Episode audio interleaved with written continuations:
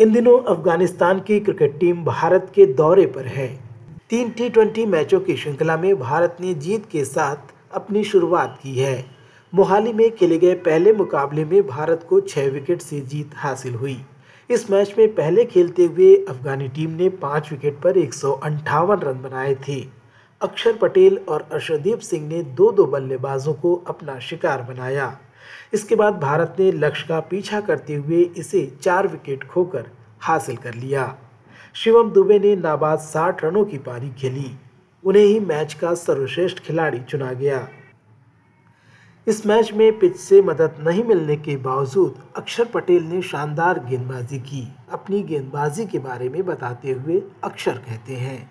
Wicket help नहीं कर रहा था और वेदर भी थोड़ा ठंडा था तो बस मैं यही सोच रहा था कि मैं कैसे अपने आप को बेस पोजीशन में रख सकता हूँ, मैं कैसे अपना बेस निकाल सकता हूँ। इस में, इस जैसे वेदर था तो इस विकेट पे मैं क्या कर सकता हूँ?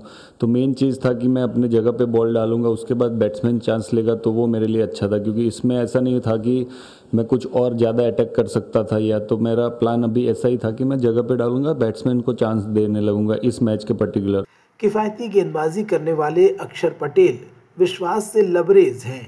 इकोनॉमी का नहीं सोच रहा हूँ। मैं मेरा माइंडसेट अभी ऐसा हो गया है कि जैसे मैंने स्लो बॉल और ये सब मैं वेरी कर रहा हूँ मेरी पेस तो उसके वजह से मेरा कॉन्फिडेंस भी आ गया है। मैच में मैंने डाल के देखा तो उससे मेरे को और कॉन्फिडेंस बढ़ गया कि जब मैंने ऑस्ट्रेलिया के सामने भी जैसे बॉलिंग की है तो उसके वजह से मुझे लग रहा है कि वो कॉन्फिडेंस मुझे आगे कैरी फॉरवर्ड कर रहा है। न्यूजीलैंड दौरे पर गई पाकिस्तान टीम की शुरुआत हार के साथ हुई है। पाँच टी मैचों की श्रृंखला के पहले मुकाबले में मेज़बान न्यूजीलैंड की टीम ने पाकिस्तानी टीम को छियालीस रनों से पराजित कर दिया।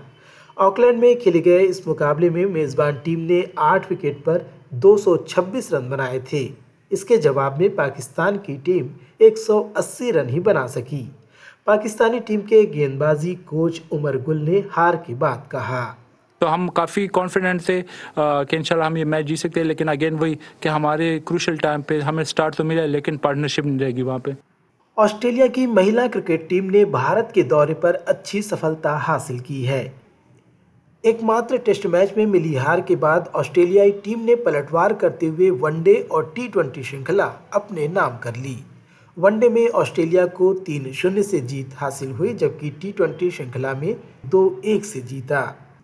ऑस्ट्रेलियाई टीम की कप्तान एलिसा हेली इस दौरे में मिली सफलता को लेकर कहती हैं The month that we've been here, I think we played two and a half bad days of cricket. That was it.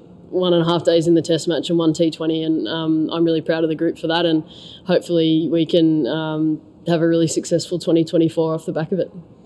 भारतीय महिला टीम के कोच अमोल मजुमदार ने टीम के प्रदर्शन पर संतोष जताते हुए कहा There were multiple formats you know, um, in the month and a half that we played. Uh, the biggest positive is the girls have responded really nicely in all the formats. Uh, you know, whether it was Test cricket, uh, we played Test cricket after nine years in India, um, and uh, not many had played red ball cricket uh, till then.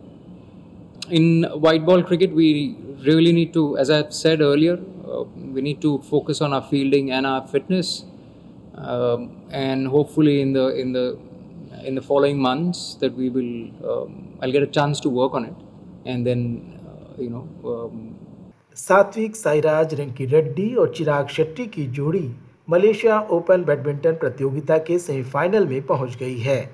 शुक्रवार को खेले गए पुरुष युगल quarter final में भारतीय जोड़ी ने चीन के रेन जियांग यू और हे जी टिंग को पराजित किया।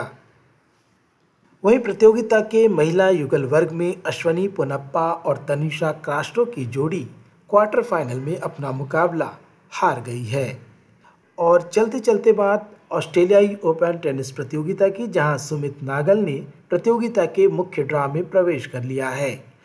प्रतियोगिता के क्वालिफाइंग फाइनल में सुमित ने स्लोवाकिया के एलेक्स मोलकन पर जीत हासिल कर मुख्य दौर में अपनी जगह पक्की की। श्रोताओं, खेल समाचारों में आज बस इतना ही। मैं विश्व रत्न एस रेडियो की हिंदी सेवा के लिए